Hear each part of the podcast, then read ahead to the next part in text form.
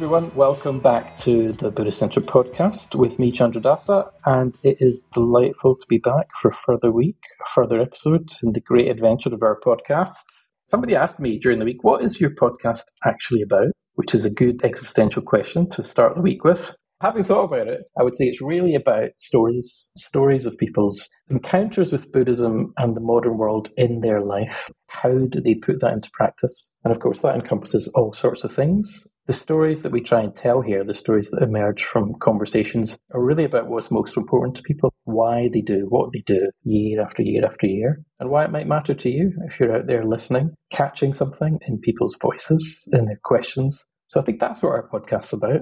As usual, if you like what you hear, please do take a minute to give us a good review on Apple Podcasts, Spotify, Google Podcasts, Stitcher, the myriad ways that people get podcasts. There are so many, and it really does help people to get personal recommendations like anything else. This week, I'm delighted to welcome some of the team from still quite newly minted Urgyen Sangharakshita Trust, Project, Adventure, Endeavour, Love Fest. I'm not quite sure how to describe it. They'll describe it better. Prajnaketu is laughing at the Love Fest stuff. So I'd like to welcome, first of all, the director of the Urgyen Sangharakshita Trust, Prajnaketu. Hi, Chandradasa. And welcome to Surya Naga, who's the person I've been working with most around the Trust's work, particularly online, for well over a year now, which feels like a long time in the online world. Welcome, Surya Naga. Hi there. Yeah, really nice to be here. And where are you, Suryanaga? I am in my room just now, my tiny little bedroom just above the London Buddhist Centre, one of the communities. And welcome for the first time as part of the team, I think. I think she's been on one podcast before with us, but as a fully fledged member of the podcast team, welcome to my colleague and friend Kusala Devi. Hi, great to be here. So I'm in Nottingham currently, and it's particularly lovely to see Prajnaketu and Surya Naga again. The three of us were together this weekend for a seminar for millennial order members. I can just about get away with that. Whenever someone says millennial order members, I just see the Millennium Dome in London full of order members. That would be a wonderful thing if it was full to the brim with order members in the future. I suppose that's a good place to start, isn't it? You all gathered at Adhisthana in rural Herefordshire in England, which is where Sangharakshita, in a way the subject of this podcast, lived and ended his days. Prajnaketu, you were telling me a great story beforehand about planting an oak tree in the garden near where Sangharakshita is buried. So, in the Adhisthana site, there is a wonderful wetland sewage system, at the bottom of which we planted an oak tree. We planted it in 2018, and for a year or two, it was a bit touch and go as to whether the tree would survive. But there we were this weekend. It was budding, spring was coming out, the tree was alive, and we did a wonderful ritual on the last evening where we made wishes for the future of the Triratna order and we symbolically placed it on the tree, which is, if you like, the sort of symbol of our order going into the future. So it's very moving, actually. What a great metaphor. I'm glad we survived. It's good to know in advance. That's like a good spoiler for the future. We make it, we bud into the spring.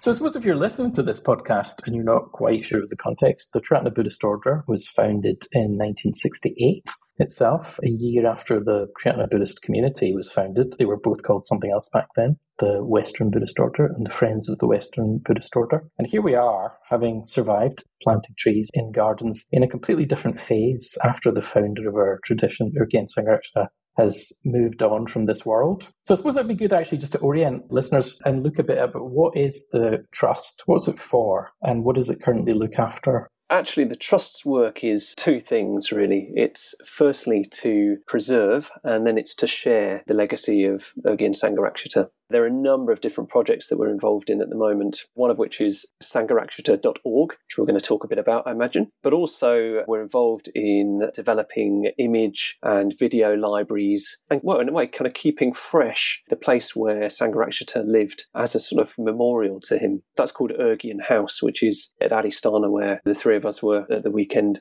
that's the externals, isn't it? That's the trust, that's the place, that's the responsibilities you're going to hold, which is all quite new in a way. We're still in the early years of a post Sangharakshita Triratna Buddhist order, Triratna Buddhist community. I'm quite interested in what your personal relationships are slash were to Sangharakshita, because I suppose your work is going to be animated by some kind of encounter, either real life or mythic, with Urgyen Sangharakshita as a figure. Did you meet him? How did you find him? How's that changed since his death?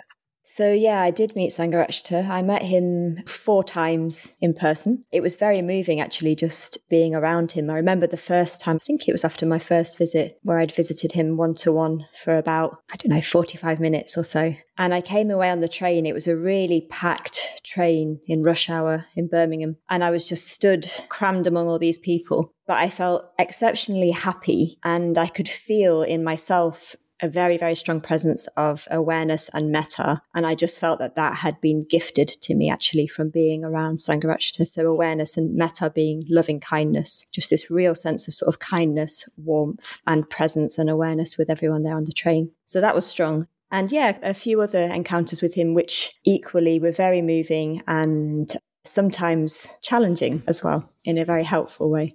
Yeah, so like Kusala Devi, I met Sangharakshita four times as well. Actually, as you were describing him, Kusala Devi, I was reminded of, I think it was the second time I visited him where I was welcomed into his sitting room, perhaps a little bit early. It was maybe four o'clock in the afternoon. It was a kind of autumnal afternoon. It's uh, starting to get a bit dark. And he was there with this very powerful reading light behind him. And he was trying to write something down. At this point, he was well into his 80s, probably in his late 80s, and he was experiencing macular degeneration. So he was virtually blind. And yet he was writing something down. He was trying to preserve whatever the thought was that was in his mind before he had this conversation with somebody he didn't know very well. And I just thought, gosh, you know, the intensity, when I saw him writing, it was the intensity of attention and care that he was putting into preserving his words, which really moved me at the time. I was thinking, you know, this is somebody who takes what he says and what he thinks very, very seriously. I realised a bit later that it was around the time that his poem The Wind was written, and I wonder whether it was even related to that. I didn't know, I didn't ask him what he was writing, but I did think, gosh, yeah, there's some um, gravity about this man, which I really respond to, even though at the time I didn't really know him at all. Yeah, so I took a few years to, in a way, pluck up the courage to decide to go and meet Sangharakshita. And I went up to Adhisthana. I was going up for a weekend anyway, and I'd already asked for ordination by this point. I hadn't been training for ordination for very long and I knew quite a bit about him, but it'd taken a while to feel like I knew enough about him to actually have a meeting with him. I think I just felt I can't go in there when I know all of these people really revere him so much and owe so much to them. I can't go in there and just be like, yeah, I sort of know who you are.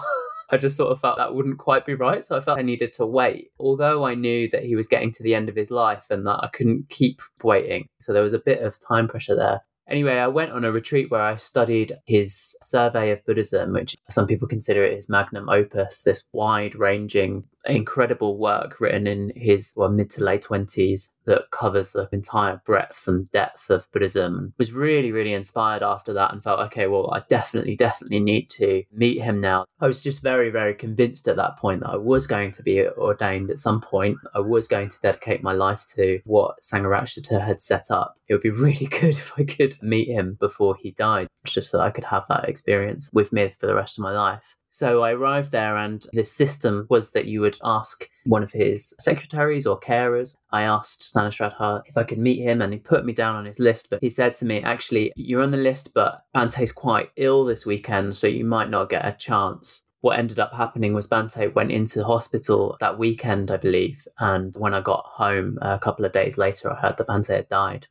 Mm, people listening, you know, hearing the way you're talking, I've got my own memories of meeting Sangharakshita quite a lot through maybe 20, 25 years. And it strikes me that it's predicated on reverence. Your work is predicated on reverence. And in a way, all of our work is predicated on reverence. And the term Bhante even is a kind of friendly but reverential term people use for their Buddhist teachers. And in that sense, in a Buddhist context, it's pretty normal. Most Buddhist traditions that you check out, in fact, most religious traditions have a lineage of reverence that you're taking part in. But I'm also aware that for some people listening, it might seem odd. And I'm wondering, was the translation for you from a person coming into touch with the Buddhist movement, thinking, who the heck are these people and why do I want to give my life to this? Was it a translation for you where you had to move into a relationship to reverence that you can remember, where you got it somewhere and thought, oh, this has integrity to it, and despite the complexity of somebody's life and personality and all the rest of it, which I'm sure we'll touch on, it's an appropriate response.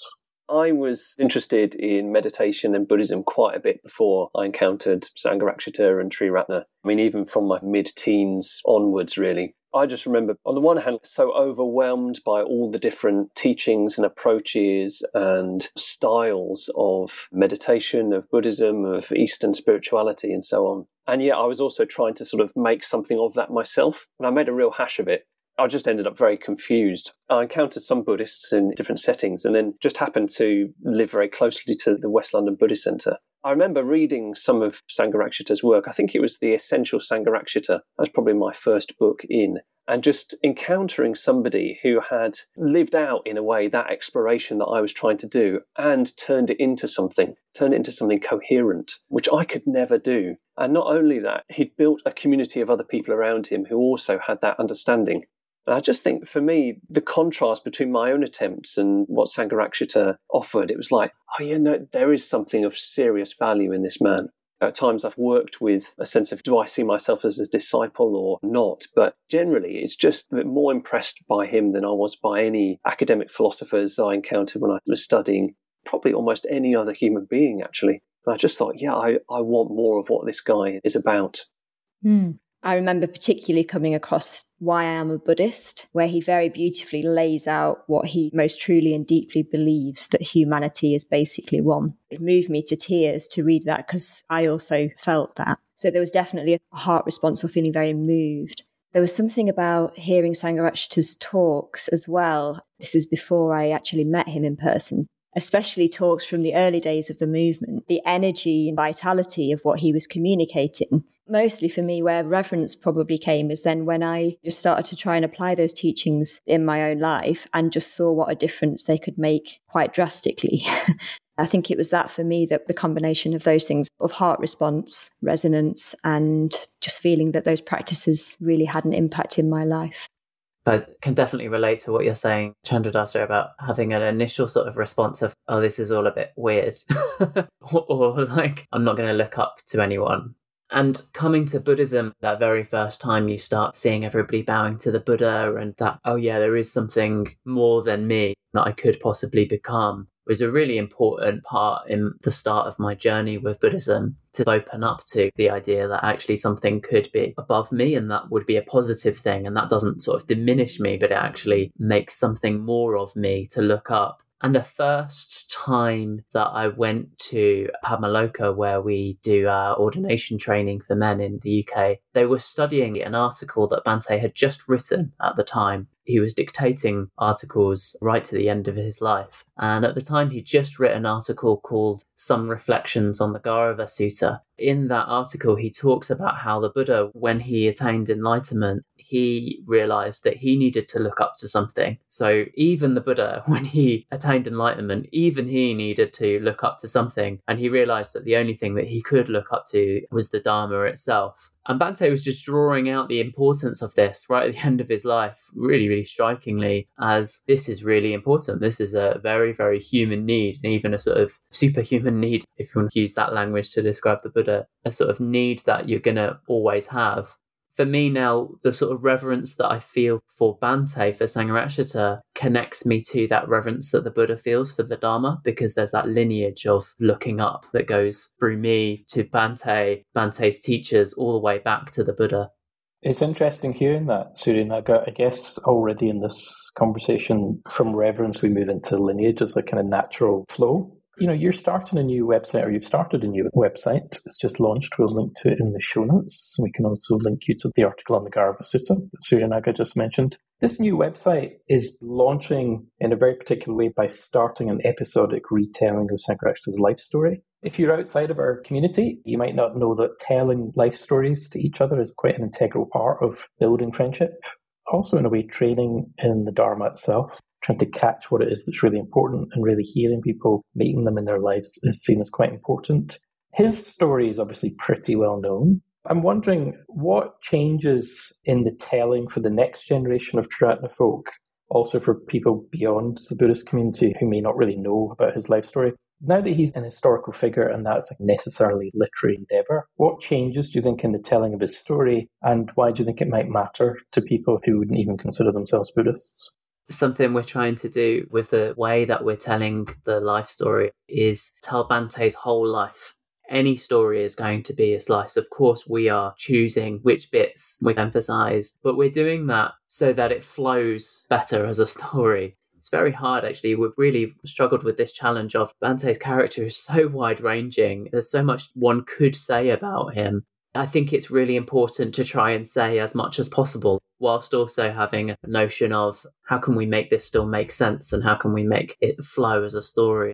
We've done a lot of thinking about this, haven't we, Suryanaga? Uh, yeah. About what in particular to draw out from Bante's life story. One of the things we talked about was just how much of a turning point it was for Bante to discover spiritual friendship and how, in a way, his life is a movement from quite a sort of isolated figure with very high aspirations and very lofty experiences, but sort of on his own. You know, we're talking the 1920s and 30s in England. Mindfulness hadn't been invented yet. The 60s hadn't happened, all that kind of stuff. The knowledge of the East was still very academic and still quite dry. So you have this man who's clearly attracted to Buddhism. His response to reading the Diamond Sutra is just it's a little bit bizarre. I mean, the Diamond Sutra is bizarre, but that a uh, working class boy from Tooting would have this experience is even more bizarre he becomes a monk. He tries to connect with monasticism, but then he starts encountering friends, people like Lama Govinda, the Tibetan lamas from the diaspora. Then, in returning to the UK, then he starts to encounter people from his own cultural background that he can communicate with on the basis of the Dharma. Everything sort of flows from that the creation of the Triratna movement, and well, the fact that the four of us know each other in the way we do and are part of this worldwide community. So it's sort of like Sangharakshita's life stories are kind of widening from this isolated isolated individual or even from isolated individuals symbolically to what it is to be part of a living spiritual community. That's an aspect to the telling which seems so salient for now. Whilst we have all these resources and these ideas and so on about meditation or whatever, it is very easy just to do that through the privacy of our own smartphones. And yet, one of the things that Sangharakshita makes available, and he's not the only one, of course, but one of the things he makes available is this potential for us to be in deep friendship on the basis of that. I think the question that we had when we were looking at Bante's whole life is can a Buddhist life be lived today? Can a truly Buddhist life be lived today? And at the start of Bante's life, the answer was not very easily. this theme of friendship is the answer to the question if one is going to live a Buddhist life today, then friendship is going to be right at the core of it. Friendship with other people who are practicing Buddhism and really, really trying to see into reality more deeply and take their lives more seriously. And that's what Bante established, I think, is a whole community of people who are trying to do that. And that's the sort of answer to the question of his life.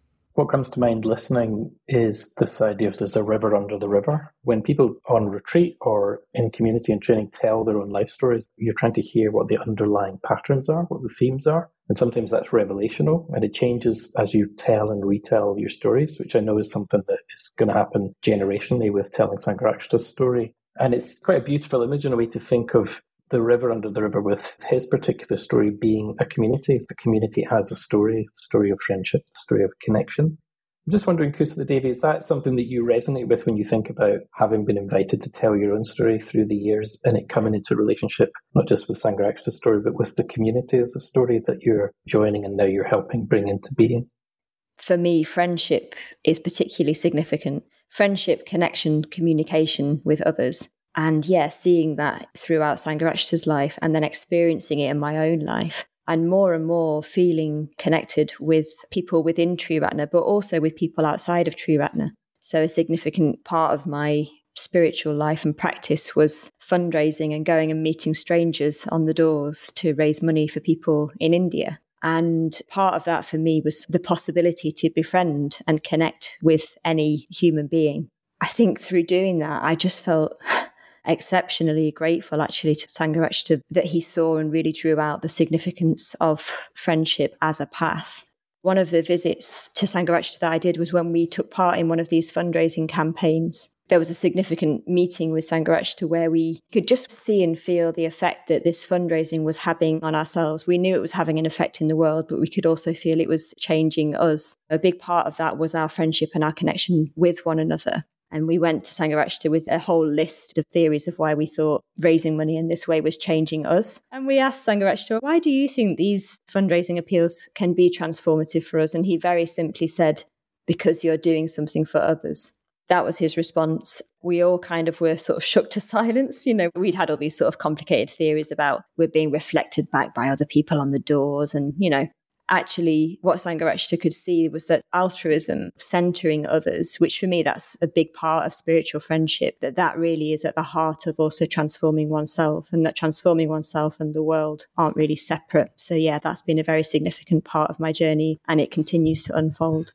Yeah, and it's really interesting that even the chapter that I've been working on this week of Bhante's life story is where he's starting to engage with a broader vision of Buddhism. So he's been ordained as a Theravadan monk, so quite orthodox tradition. And then he's starting to engage in the Mahayana, where he's broadening out into this more altruistic dimension and working more and more for other people. I think it's one of the big things that you can see across his life actually quite a large extent he has it right from the beginning. We've got his first article from when he was 18 years old on the website. It's called the unity of buddhism and it's talking about how all of the different traditions of buddhism in a way they are saying the same thing.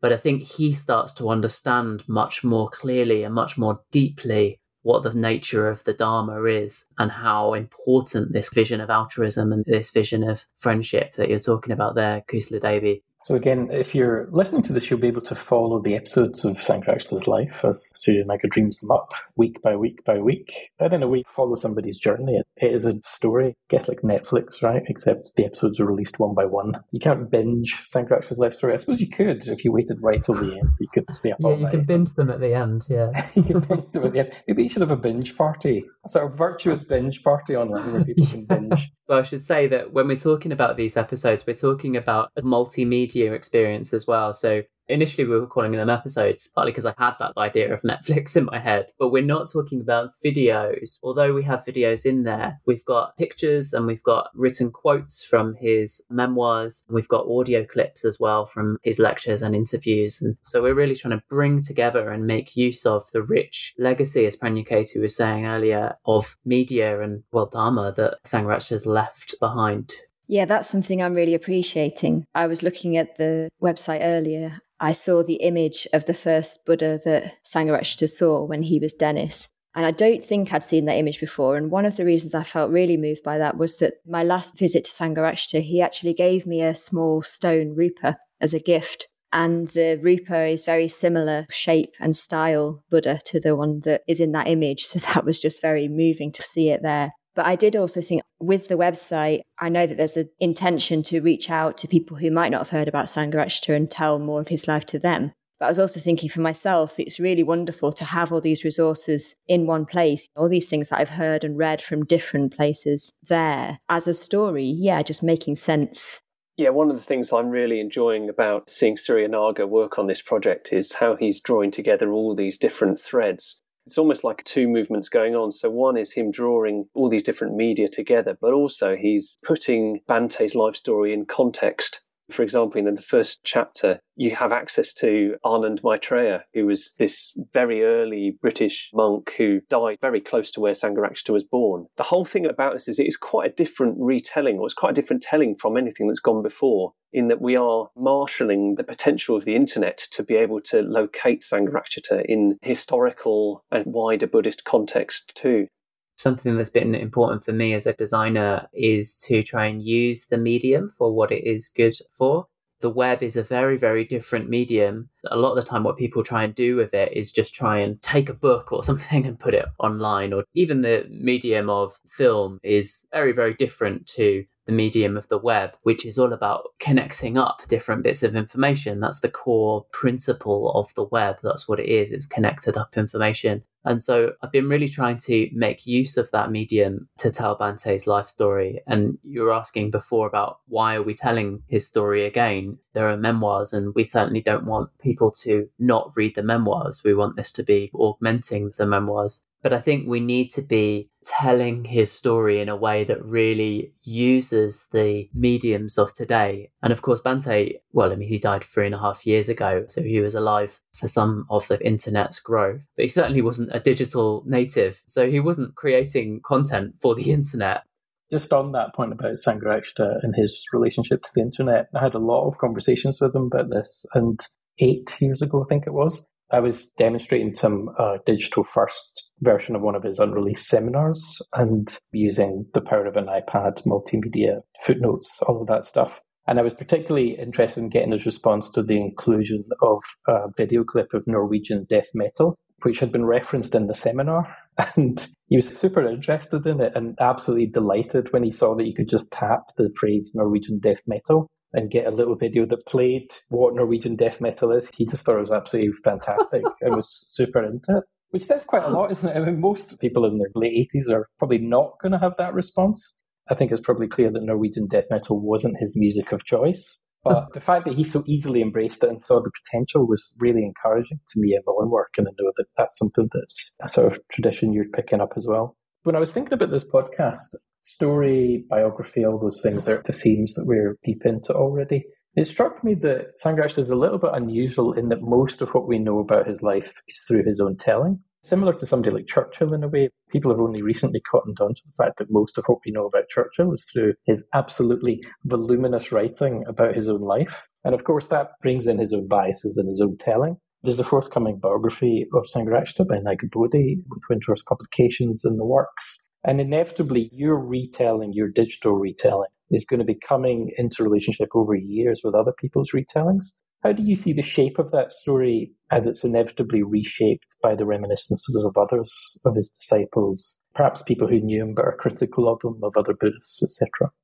Well, I guess another thing about the internet is that it is not a static medium in the way that books are when you write a book, you write it and then it gets published. And then maybe some years down the line, you do a second edition. Usually, only if it's been successful, you get the opportunity to do that. But of course, with the internet, you can iterate it almost as much as you can iterate a conversation between two people. I'm very much somebody who thinks out loud. I'm very much an extrovert thinker.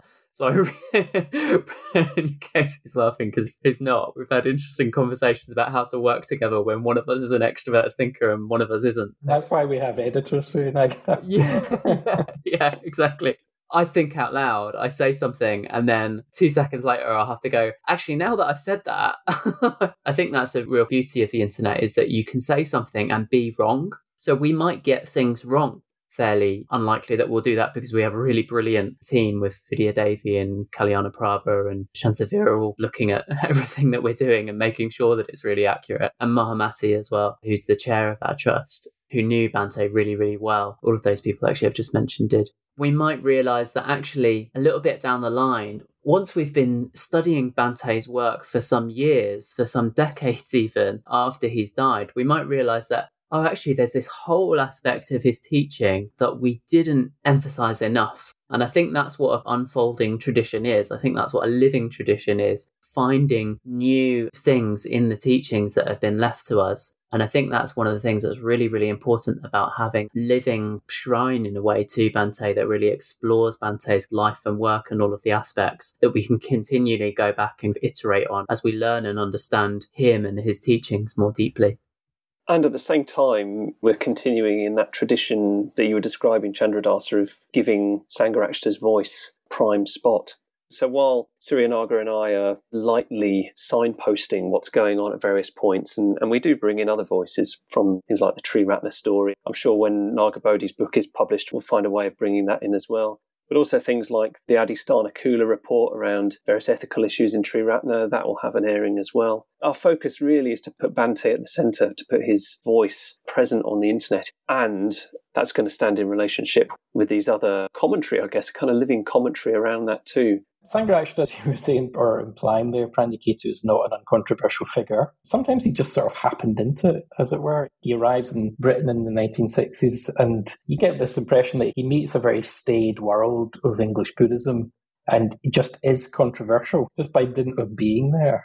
Maybe it would have been impossible to avoid being controversial unless you were going to be completely neutral in tone. Sometimes he seemed to relish provoking controversy in his life. I think that's true from anyone who knew him. In the past 20 years, part of our community shedding its early skin, as it were, has been having to face very public criticism of Sangharakshita, of some of his teaching, his sexual behaviour. I know you're alive to the issues around this. As you say, you're going to be working out ways to bring the material in.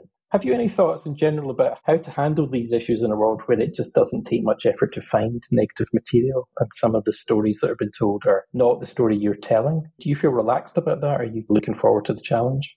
I thought maybe I'd just start with just saying something a bit about what that controversy is. So he came back into the UK in the 60s, and the first thing that he was controversial for was things like sitting with people who weren't a monk to eat dinner because he was a monk. And, you know, they were kind of like, oh no, the divide between monk and lay practicing Buddhists is really, really important, and that has to be respected, etc after he started to do more of this breaking down of that divide in a way. And through his friendship, actually, particularly through his friendship with someone called Terry Delamere, he started to actually think, I'm not sure that being a monk is the best way.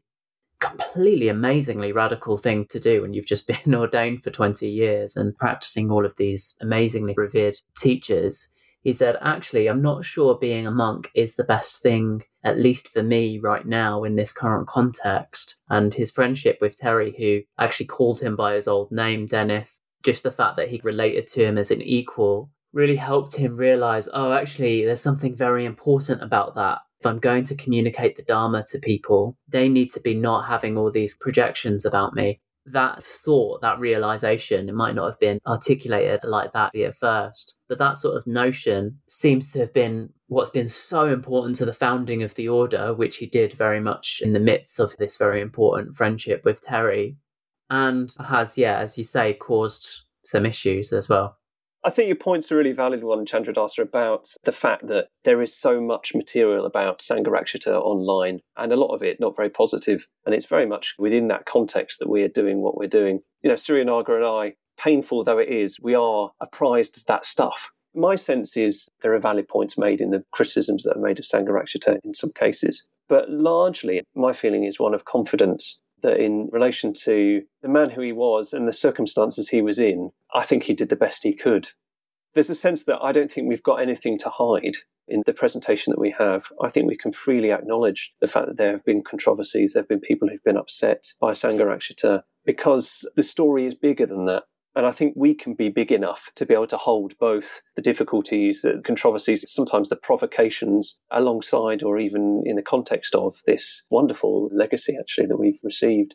I think people will encounter on our site on sangharakshita.org enough of an acknowledgement of the whole man to be able to make up their minds. That's really what I want, is not to sort of corral people into a particular perspective on Bhante, but to have the resources they need in order to see the man in his fullness. That's great to hear. That is one of the challenges, isn't it, of this kind of storytelling, is to balance a sort of due reverence with an evocation of someone who is brilliantly imperfect or imperfectly brilliant. In some ways, yet to be fully explored and discovered. We're at the start of that process with him as an historical figure. It's good to hear the confidence that we can exemplify something online in our ability just to own it and also to keep the context bigger giving people the existential benefit of the doubt is probably not in vogue at the moment on the internet. So we have something to offer there. We're not cancelling Sangharakshita, we're putting him in context and really holding the complexity, sometimes even the contradictions. Yeah, I was interested, Prajnaketu, about that thing of the project being big enough to hold it all. That is something that I work on, that challenge of being big enough to hold all those sides. There is just something about it all being out there and transparent that is of real value to me and hearing and seeing the full picture as you spoke of it's also just not very straightforward. It is a bit complex. There's things in there that, as a community, we've been inherited. Me being one of the younger, uh, I think I can still say that. I'm 38. I'm sort of still just about there. One of the younger members of, of our community. We have inherited already what's happened before. It's really important to acknowledge that in its fullness so many wonderful things that have happened and mistakes that have been made along the way, people that have been hurt along the way. Yeah, I guess I am interested in how we learn from that and move forward as a community. So I'm very much feeling that this weekend. We were talking about harmony and unity in the order. And I was asking Ratnadharani, who is the chair of the College of Public Preceptors, So she's someone who's been in our movement for many years. And I was asking her, what can we as a younger generation learn? And it was wonderful. She gave me a very helpful answer, but I was also aware we still will probably have to make mistakes and be willing to acknowledge those and stay in communication with one another. It's also worth saying that we benefit so much from the people like Ratnadharani, people like Chandradasa and others who have done a lot of rotivating for us, to use that metaphor people like Kusala Devi, Surya and I are relatively new to Triratna and to the order, but we're coming into quite a mature community, I think. And that does make a difference. It links into the confidence that I have. As a community, we are actually pretty strong. When we talk about complexity, sometimes the connotations of that can be pejorative, but actually, I think that the way I'm using it is as much about heights as it is about depths and messiness and purity and the whole thing. A lot of that work has been done for us. And yes, we will make mistakes but it's on the basis of a lot of really wonderful friendships actually it's the working out between friends of these things between them so yeah we're coming from that it's really amazing that the community is in that place now like we're kind of still talking about that tree in a way aren't we i don't know how many oak trees actually take but I imagine it's not all of them. And it's certainly not all spiritual communities, projects that do, well, make it to 50 years or 100 years, even. Hopefully, we'll still be around in 100 years. I think actually we've got the conditions right to be around in 100 years. When Triratna celebrated our 50th anniversary a couple of years ago, I thought, oh, yeah, I could be around for the 100th anniversary. And I can imagine how much we've learned in the last 50 years. Maybe we'll learn as much again over the next 50 in the last, I don't know, maybe 10 years or so, I've taken part in a number of Dharma teachers' conferences here in the US. And it's quite interesting meeting Buddhists from other communities and over time realizing that every Buddhist community is going through this at some point. Everyone has either a past scandal or upset or something that's happened, and it provokes all the same soul searching. And in time, I think I've come to feel that it's quite a relief in a way. Well, you can feel that when you're with other people, right? They're just talking about their own experience, but it's quite a relief to have a flawed teacher in a certain way. I remember one friend of mine saying he was quite proud of the fact that Sangharakshita was able to have a spiritual crisis when he was in his 80s, and that gave him hope. I thought, well, that's a great perspective. It takes a lot of pressure off when you're relating to someone who's not perfect, because I'm not perfect when I'm trying to figure out a justification for my own practice life, it's in relationship to somebody who's flawed. And that doesn't invalidate the moments when I manage to be more aware or kind or other regarding or whatever it is. And I'd imagine that's the same for everybody. You're asking those questions all the time. So, in a way, it's quite interesting to have another exemplification of that at a level that takes on resonance for many people rather than just us in our personal lives. Changing the subject entirely, might sound a little bit more trivial, but actually, I don't really think it is. It's a continuation of that conversation about the excitement of how you can tell stories on the internet. We've had quite a lot of fun imagining TikTok for the Urgyen Sangharakshita Trust, what that might look like. I can't wait to see you and Prajnaketu doing current dance moves in your room to Bhante set to backbeat or something like that. What have you learned about the tasks ahead of you in storytelling by starting to engage with Instagram reels and stories and Twitter and TikTok and all the rest of it. I mean, it's so interesting this area because the whole world of social media is so against what we're trying to do with Buddhist practice in so many ways, in terms of going deeper into our experience, relating to people with more depth, trying to see into reality more deeply, all of these things. You just are not going to get a very rich experience of that through social media. And that's why when we go on retreat, we tell people to turn their phones off. And it's so embedded into the modern world. It's so embedded into the way that we live. I've always used social media and I grew up on the internet. So it's very much part of my world. And I don't think living a fully Buddhist life is as simple as just disconnecting from that whole world. So, given all of that, I think it's really important we work out a way to get the Dharma into the world of social media. And for me and for us, Bhante has articulated the Dharma more clearly than anyone. That's how I feel. So I think it's really important that Bhante is in that world. The millions and millions of people who are spending hours and hours a day on Instagram and all of that are coming into contact with him. But it's a really interesting experiment to try and get somebody who lived in the 20s, the 30s, the 40s, the 60s How do you make content about someone like that relevant to social media? Is a challenge for sure. It's something that I've been trying to do. I still love the idea of Sangharakshita dank memes, almost Lojong style, short, pithy things that really mm. capture a certain aspect of Dharma. Invoking that through these super short form media that are necessarily temporary and ephemeral.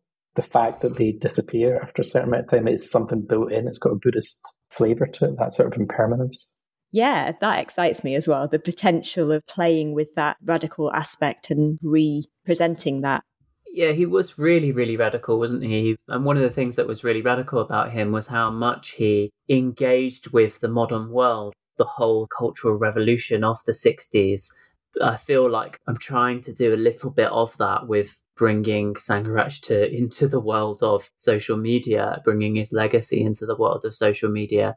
An interesting challenge for us whilst we're doing that is that Bhante didn't just engage with the modern world in a sort of populist sense. He didn't just engage with whatever was popular. He didn't just say whatever people wanted to hear.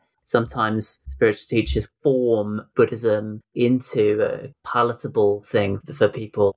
Bhante really didn't do that. He was really, really concerned with the truth. And when he did relate to the modern world and what was going on, he would only ever do that in so much as it could be a medium for the truth. Whenever he found something that wasn't going to actually engage with the Dharma in its essence as the truth, he just would go, okay, well, that's not going to be the avenue that I'm going to go down now. Doing research for this project, I've seen lots of quite hilarious Buddhist meme accounts. I love them, They're so good. I do share them sometimes on my personal Instagram account, the ones that I think are funny and good. But then some of them are like, they've got swearing in them and things like that. And I just think, oh no, are you just kind of making the Dharma really crude or not quite seeing the full effect that this language can have on certain people and that sort of thing? So Bhante was really, really careful about the sort of language that he used always. And I'm trying to be really careful about the sort of language that I use representing him online. You know, it's not going to be exactly what he would have said, but at least I can try and be careful and be aware of how it's going to land with people because it's not just about making Buddhists laugh or something, it's about helping people go deeper into the Dharma.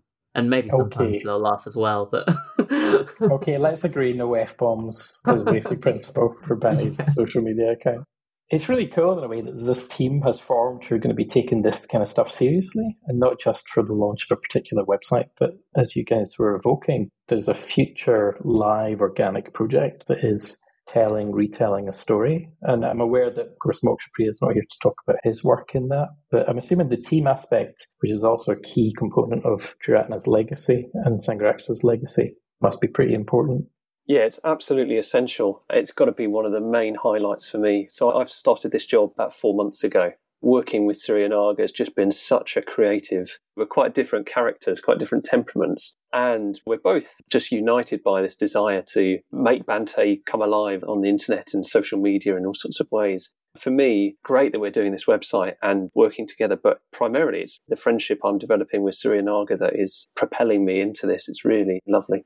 Yeah, I'd really agree. It's really, really lovely to hear you say that, Prajnaketu. And I've really, really experienced that as well. That we're, well, we're doing what we were sort of ordained to do in a way. What we're doing, what we've committed to do is not just our jobs, although it is our jobs. I feel very, very lucky because I don't feel like I have a job. I feel like I'm just engaging with Bhante, with Prajnaketu, and we're helping each other understand Bhante more. We're helping each other understand the Dharma more through trying to go, okay, what are we actually trying to say there? And drawing each other out on that and challenging each other sometimes as well. And actually, just enacting the whole centerpiece of the story. That's the lovely thing is that the form of what we're doing, the content is just coming together so well. That's great to hear. Just thinking, Kusala Devi, we've started talking in our team context of Dharma Chakra about, in a way, we are the product more than the media or whatever it is we produce week on week on week. There's something about, as you say, Prajnaketu, living out the vision of working together, figuring stuff out together, sometimes screwing up, whatever it is.